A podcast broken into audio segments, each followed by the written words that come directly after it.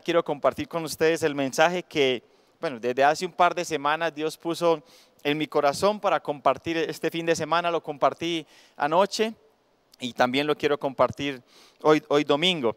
Y el equipo me ayudó con el título, eh, le pusimos descontrol. ¿Y por qué pusimos descontrol?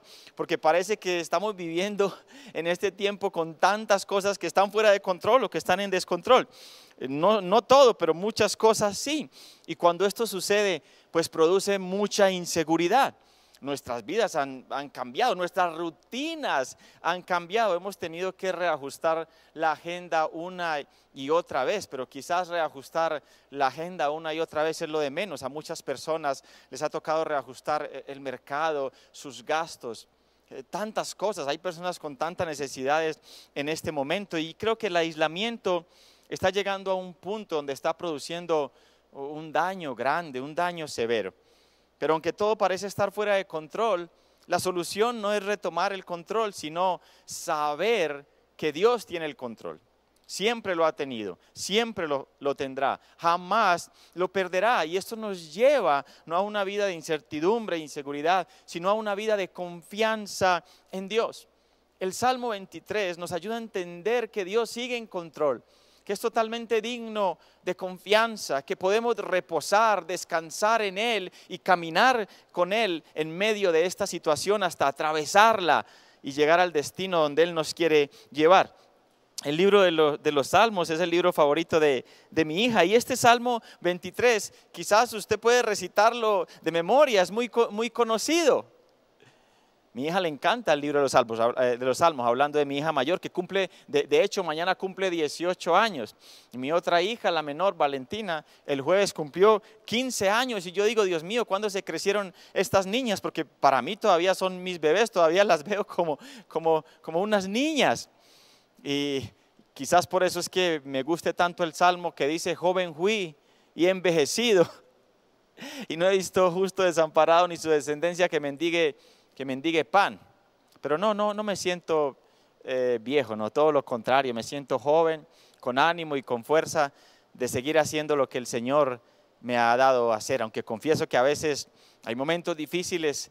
Eh, aprendí una vez que a esta edad hay que tirar la vida hacia arriba, específicamente a los 43 años que tengo, hay que impulsar la vida nuevamente hacia arriba porque la vida como que te quiere tirar hacia abajo, así que es tiempo como de una reactivación. Si tú estás por esa misma edad, es tiempo de una reactivación.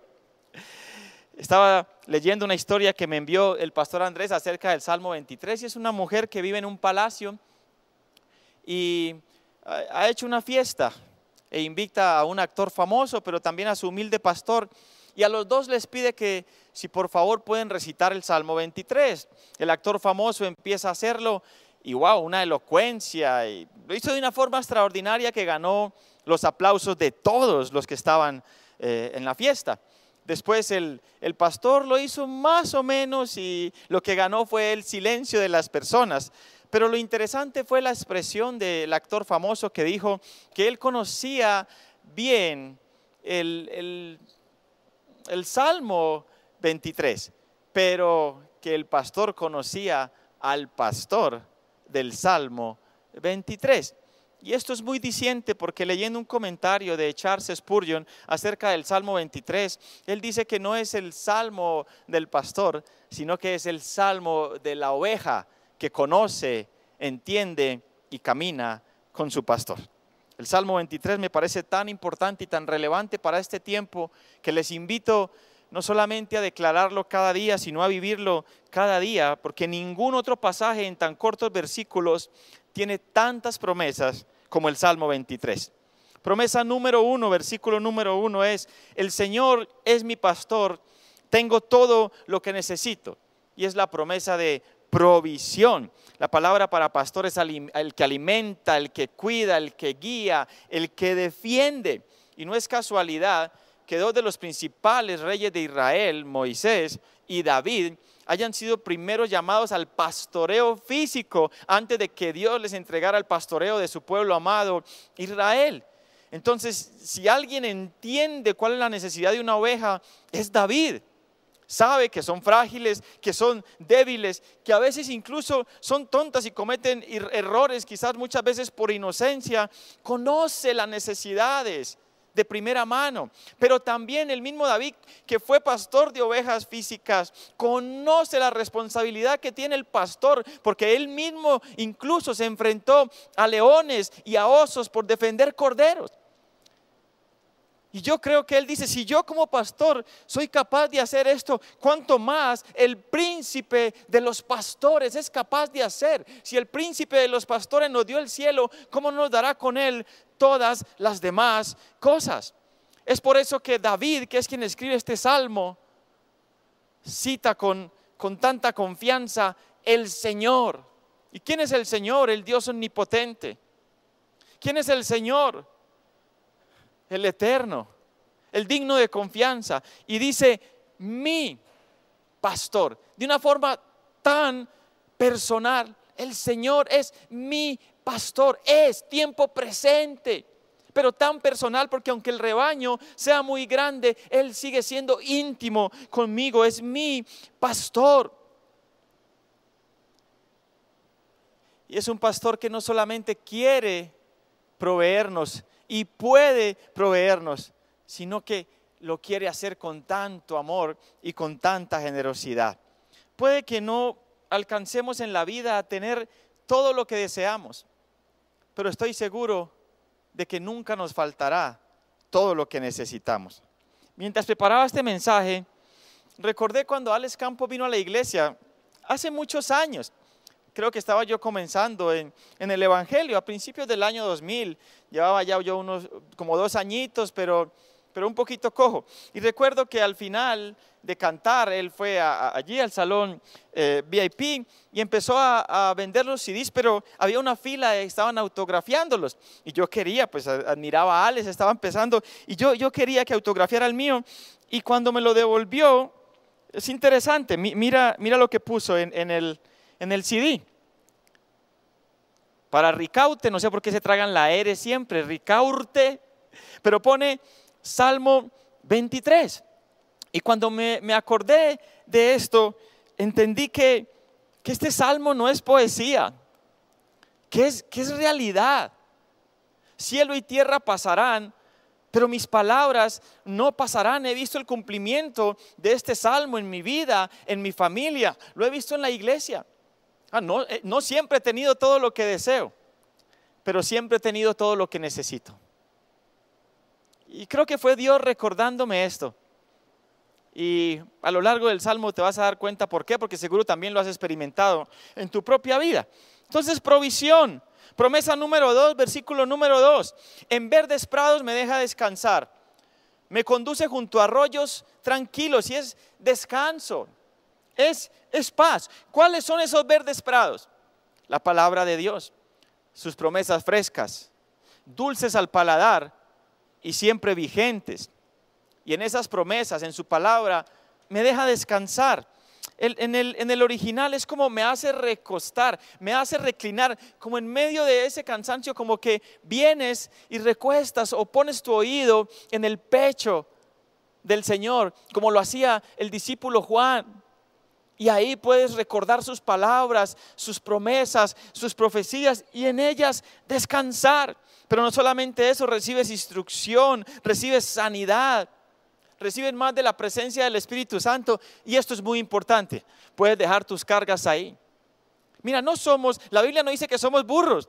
La Biblia dice que somos ovejas. No somos burros para vivir cargados. Somos ovejas que, que escuchan su voz y la siguen. En Juan 10 Jesús mismo lo dice, mis ovejas oyen mi voz y la siguen. Es una promesa, una maravillosa promesa de que podemos oír la voz del Señor. Y seguramente en este momento nos está susurrando, aunque todo parezca que está fuera de control, hijo, hija, yo tengo el control.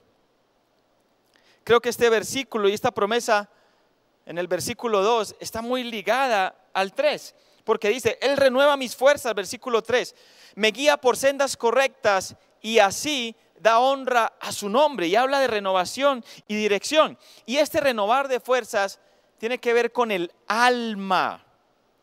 Y un alma cansada es un alma estresada y es un alma desesperanzada. ¿Por qué puede fatigarse el alma? Bueno, muchas razones, déjame darte tres. Una de las razones es por la desilusión, la frustración de no ver cambios por tiempo en tu propia vida o por no ver cambios en, tu entorno.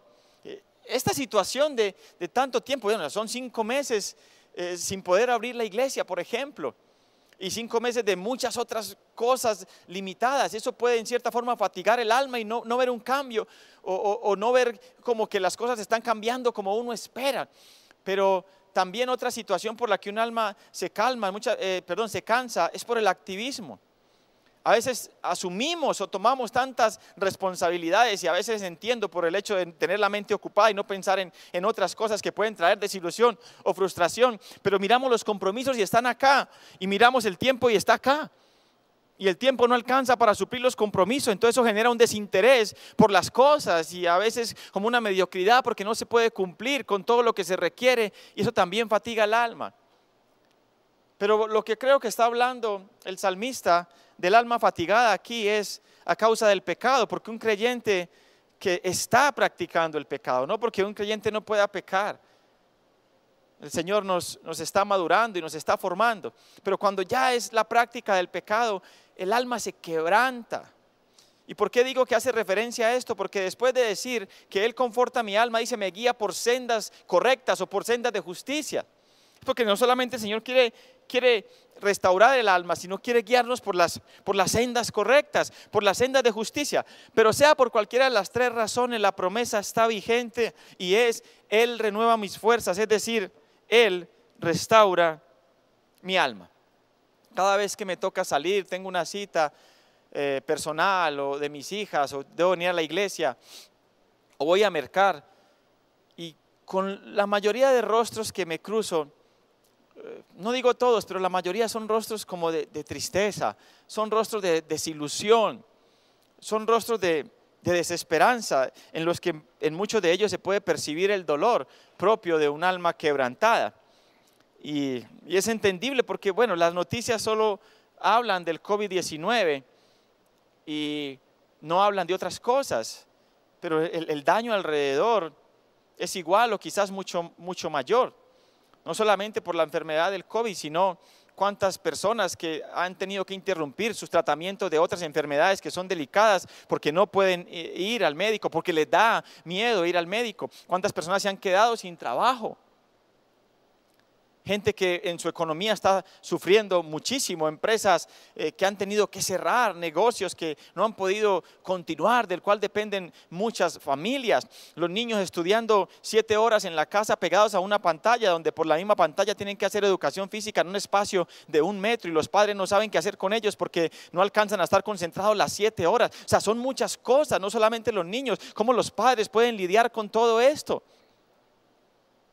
Yo no digo que todo esto sea intencional, pero sí digo que es una realidad con la cual muchas personas están luchando y, no, es, no es fácil. De hecho, ya perdí la cuenta. Al principio pasaban dos o tres carretas por la casa vendiendo. Hoy ya no sé cuántos pasan todo el día y no solo vendiendo, otros eh, dando serenatas.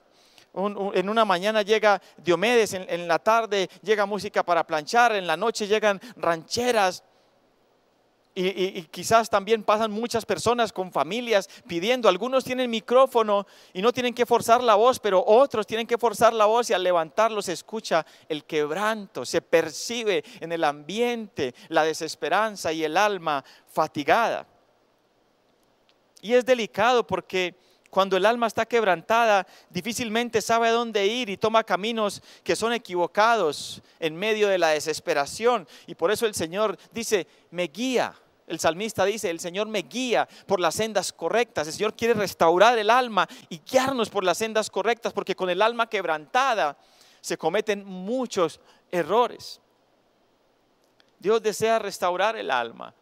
Dios desea renovarla, reconducirla luego de desfallecer o aún de cometer errores. La palabra en su original literalmente significa devolver el vigor de la vida, la vitalidad. Sé que hay personas que sienten que han perdido su fuerza, su vigor, pero hoy toma esa promesa. Dios se devuelve el vigor, la vitalidad. yo siento que Dios está, es como si estuviera inyectando ánimo, fuerza a muchas personas en este momento que se sienten con los brazos caídos, aunque su postura física está encorvada, que sienten que, que Dios mío, que no pueden más. Pero creo que el Señor hoy les está diciendo que Él les infunde, les inyecta nuevas fuerzas, restaura su alma en el nombre de Jesús. ¿Sabe cuál es una de las maneras en las que Dios hace esto? Y por eso es tan importante. Nosotros decimos somos una comunidad grande cuando estamos aquí en el auditorio, pero pequeña cuando estamos en los grupos. Porque mucha de la forma en que Dios hace esto, infundir fuerza, levantar el ánimo, es a través de otras personas. ¿Recuerdas Génesis cuando Dios crea al hombre? Hace toda la creación primero y dice todo es bueno, pero cuando crea al hombre dice no es bueno. ¿Pero qué dice? No es bueno que el hombre esté a solas. No, no dice eso. El hombre, la mujer necesita muchas veces estar a solas para conectarse con Dios y para muchas más cosas que son beneficios de estar a solas. Pero lo que él dice no es bueno que el hombre esté solo. Es decir, lo que está diciendo no es bueno que el hombre no tenga con quien compartir la vida, porque fuimos hechos para ser seres relacionales, para vivir en comunidad, para ayudarnos y levantarnos los unos a los otros. Eh, promesa número cuatro, punto número cuatro. Aun cuando yo pase por el valle más oscuro, o el oscuro valle de la muerte, no temeré, porque tú estás a mi lado. Tu vara y, tu callado me protegen y me confortan. Y es, la promesa de protección y promesa de aliento. Por un tiempo se pensó que el valle de sombra de muerte era una alegoría, un simbolismo a cuando cada persona tuviera que atravesar la muerte. Pero hoy se sabe que ese lugar existe, existe entre Jericó y el mar muerto. Y es un desfiladero por donde el que tenían que pasar las ovejas por lo menos una vez por año, estrecho y muy peligroso. Y yo creo que todos en la vida, hay temporadas que son difíciles, tenemos que atravesar por ciertas dificultades y de hecho todos algún día nos enfrentaremos al valle de muerte. Todos algún día. Pero ¿cuál es la promesa en medio de esto? ¿Qué dice el salmista? No temeré. ¿Y cuál es la razón por qué él dice, no temeré? Dice, porque tú estás a mi lado. Y esto es tremendo porque el pastor va delante de las ovejas para guiarlas, para mostrarles el camino. Pero aquí está diciendo que el pastor está al lado y en los momentos de dificultad el Señor no solamente nos va delante de nosotros guiándonos, sino que se pone al lado de nosotros y con su vara y su callado, símbolo de soberanía y de exquisito cuidado, nos, nos levanta, nos protege, pero también nos toma de la mano para atravesar ese momento de oscuridad, ese momento de dificultad y aún el mismo valle de la muerte. Tu vara y tu callado me tranquilizan, me hacen sentir seguro, me animan, me infunden aliento. Es como ese vara, ese callado, es como la mano del Señor extendida diciéndote, hijo, hija, tómate de mi mano. Puede ser que todo esté en descontrol, pero yo tengo el control. Conmigo estás seguro y cruzaremos juntos. Tómate de la mano del príncipe de los pastores.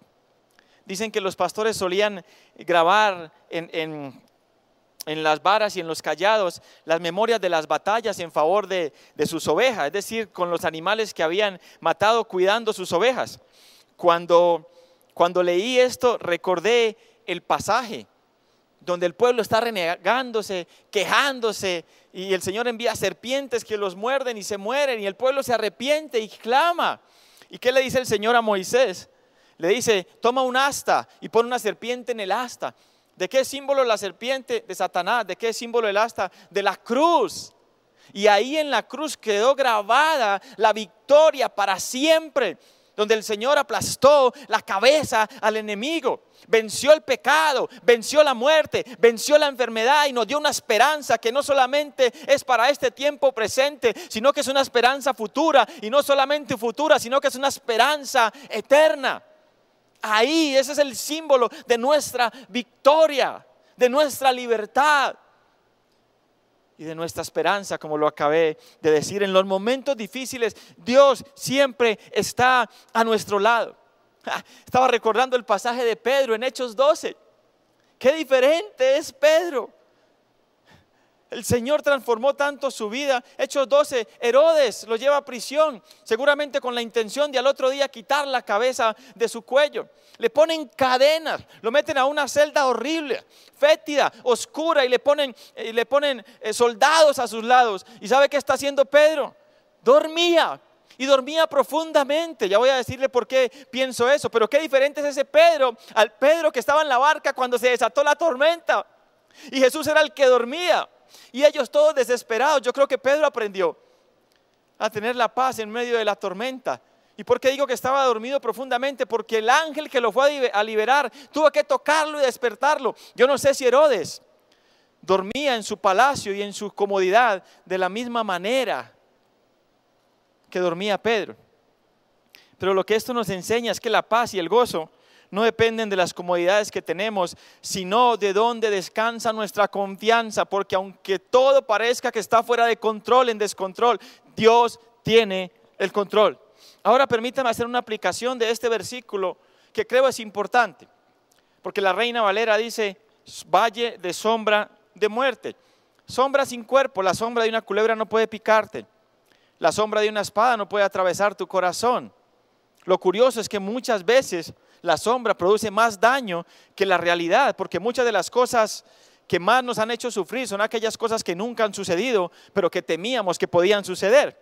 Charles Spurgeon, el príncipe de los predicadores, lo dijo de esta manera, bajo el temor de una muerte experimentamos mil muertes.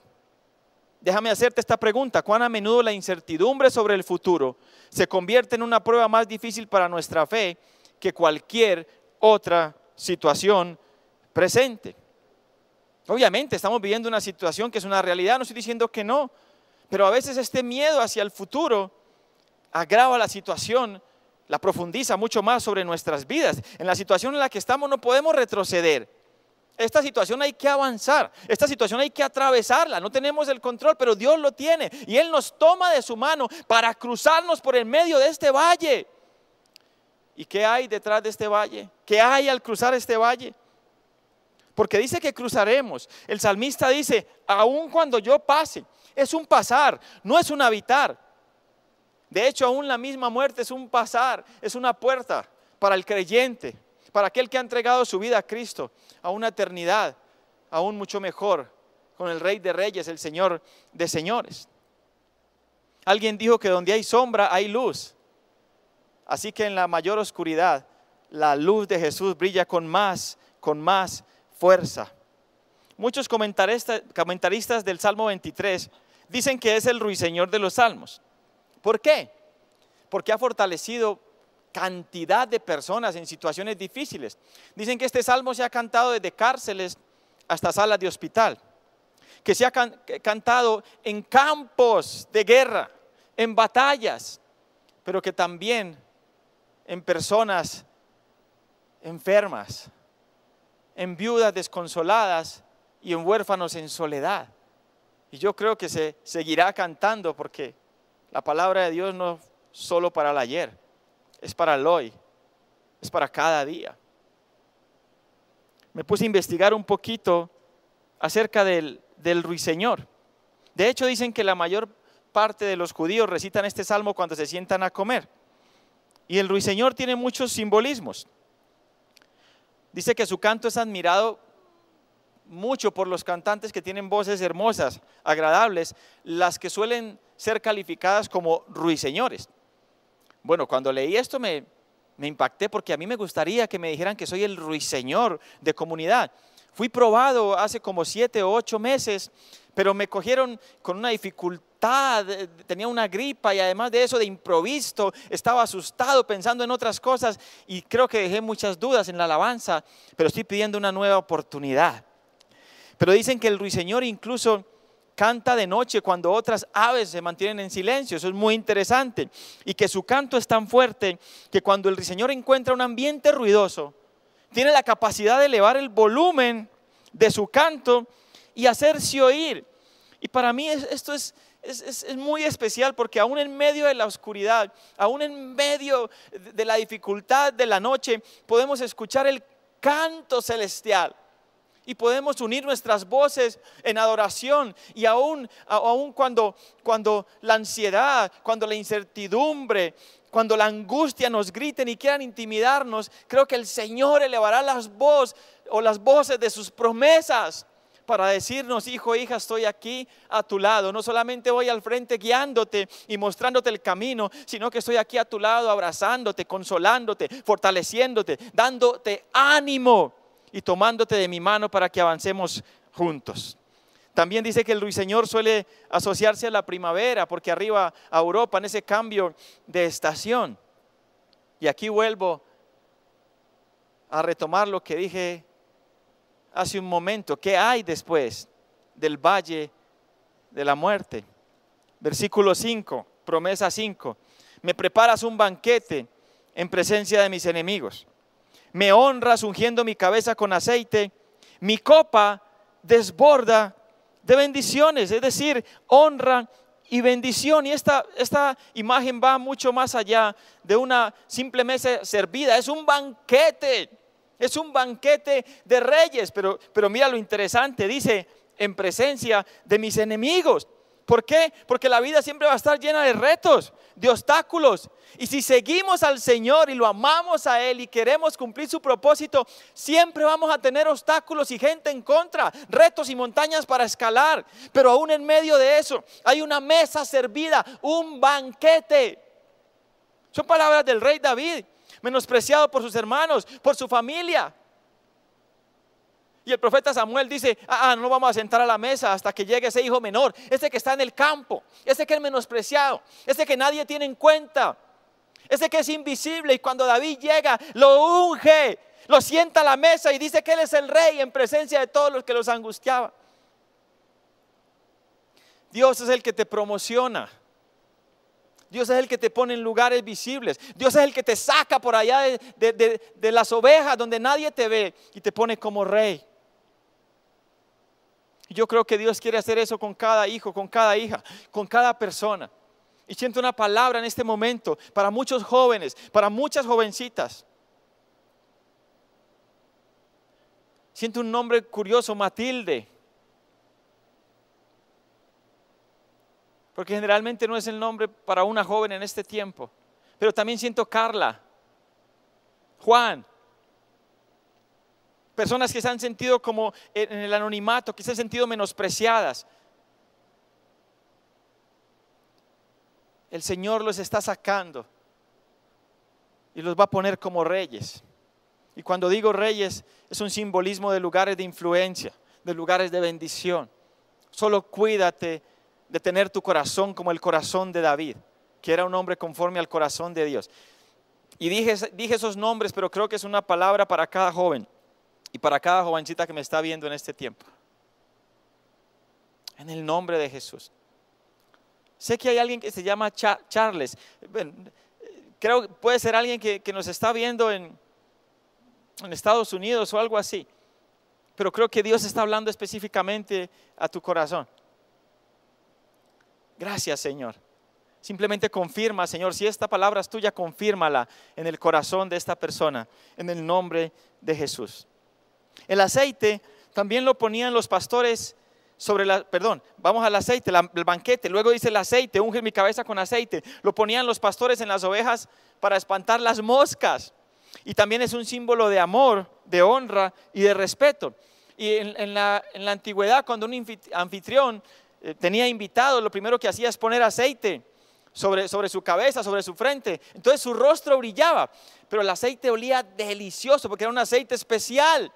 Y entonces la persona quedaba oliendo rico, pero no solamente eso, impregnaba la habitación y a veces por la calidad del aceite toda la casa.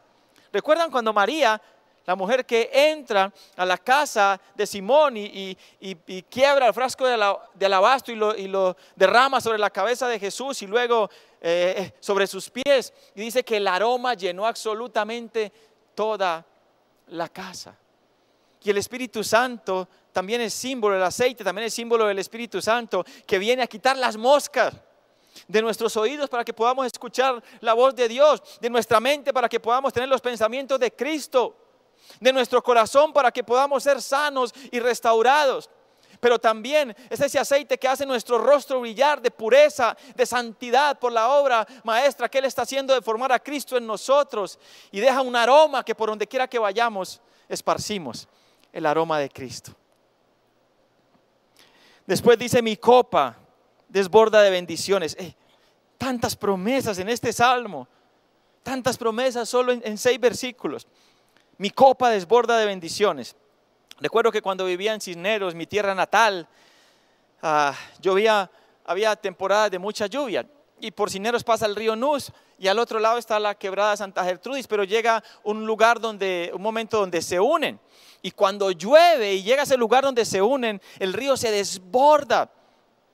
Se puede entrar a muchas casas y producir estragos, daños. De hecho, pasó muchas veces y ha pasado muchas veces. Pero cuando está diciendo aquí mi copa desborda de bendiciones, significa no que va a producir una catástrofe, no, sino que va a producir bendición a otras personas. No es para producir estrago ni desperdicio, sino para llenar otras vasijas. Mire, ese es el propósito con el cual el Señor llena nuestra vida de bendiciones. Voy a ilustrarlo de esta manera. Dios llena nuestra vida de bendiciones. ¿Para qué? ¿Solo para que tu copa esté llena? No, porque no dice que tu copa está llena, sino que tu copa desborda. Y cuando tu copa desborda, ¿qué es lo que hace? Empieza a llenar otras copas. Así es la bendición del Señor. Empieza a derramarse sobre otras. ¿Recuerdas el pasaje de la viuda cuando la viuda iba a tener que vender sus dos hijos porque tenía una deuda muy grande? Y entonces la viuda pidió ayuda al profeta Eliseo y el profeta Eliseo le dijo, ¿qué tienes? ¿Qué tienes en tu casa? Y la viuda le dijo, tengo una vasija de aceite. Y él le dijo, consigue más vasijas y empieza a llenarlas. Y la viuda consiguió vasijas y cada que había otra vasija parecía más aceite y llenaba y llenaba y llenaba. Cuando sintió que se iba a acabar, le dijo a su hijo, consigue más vasijas. Y su hijo le dijo, no hay más. Y en ese momento paró el aceite. Porque, ¿sabes algo? Mientras tu vasija siga desbordando y llenando otras vasijas, siempre va a haber Siempre va a seguir Dios proveyendo y derramando para que tú sigas derramando, porque ese es el propósito de ser bendecido. Pero si solamente tu vasija llena, si solo vives para ti mismo, pues ahí sí vas a estar lleno. Pero muchas veces esa agua se estanca, se daña o se evapora y funciona a todo sentido. Jesús dijo, dad y se os dará. No dijo, no dijo retened y tendrás, no. Funciona con el dinero. Mientras más generoso eres, más Dios te bendice.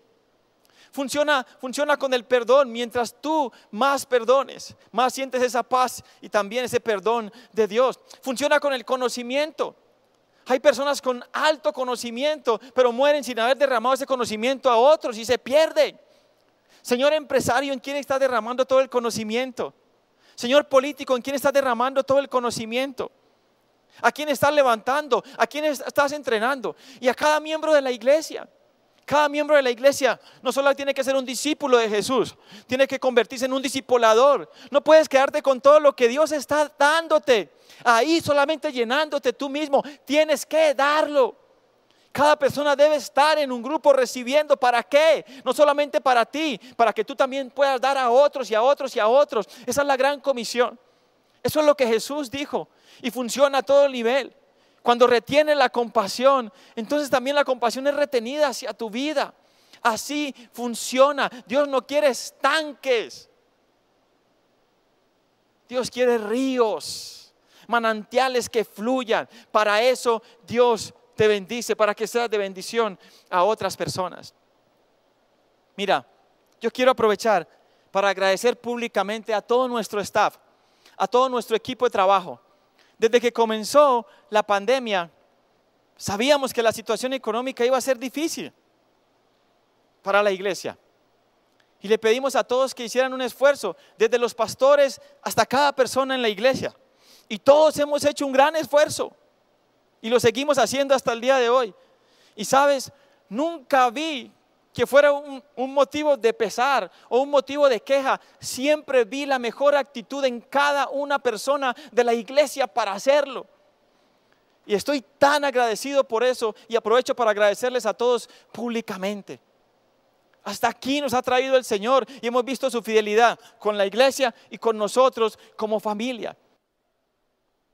También aprovecho para darle gracias a todos ustedes que han, que han sido fieles y que sea el Señor multiplicándoles, que sea el Señor eh, dándoles en abundancia que sea el Señor dándoles también ideas creativas, que sea el Señor eh, derramando más y más y más, no solo sobre ustedes, sino sobre sus hijos, sobre sus familias, sobre sus negocios. Que toda buena obra de sus manos prospere en el nombre de Jesús. Amén y amén. Versículo 6 y promesa número 6. Escucha esto tan impresionante. Ciertamente, ciertamente hace como un énfasis, como de seguro, es, confiable. Ciertamente tu bondad y tu amor inagotable, el bien y la misericordia. Me, otra vez, ese, ese me es personal. Aunque el rebaño es grande, Dios, Dios me ama de una manera íntima y personal. Me seguirán todos los días de mi vida. Y en la casa del Señor viviré por siempre. Mira, no es que el, que, el amor inagotable y la bondad, la misericordia te persigan hasta alcanzarte, no. Ya te alcanzaron y están contigo todos los días de la vida. Y dice, y en la casa del Señor viviré por siempre. Parece que hiciera referencia a la morada celestial, donde tú y yo, donde cada creyente, cada hijo, cada hija de Dios va a estar la eternidad. Pero no, no se está refiriendo a eso, sino a la presencia continua del Espíritu Santo en nosotros cada día. Una presencia que no es solo un deseo, es una realidad para cada hijo y para cada hija de Dios que fue sellado con el Espíritu Santo. Y es una realidad constante, continua y creciente en todo nuestro paso por esta tierra hasta llegar a la morada celestial. Mira, esta siempre fue la prioridad del rey David. Salmo 27, 4. Lo único que le pido al Señor, lo que más anhelo, es vivir en la casa del Señor todos los días de mi vida, deleitándome en la perfección del Señor y meditando dentro de su templo. Oh, anhelamos el día que podamos nuevamente estar aquí en el templo, deleitándonos todos juntos en adoración al Señor. Pero también sabemos que este es el templo del Señor. Y aquí puedo deleitarme cada día en su presencia. David entendía cuál era su prioridad, conocía su mayor anhelo y perseguía ese anhelo y experimentaba esa presencia. Lo hizo en tantas oportunidades. Lo hizo aún en medio de los valles más oscuros de su vida. Lo hizo en todo momento. Y gracias a Dios que tu presencia está con cada persona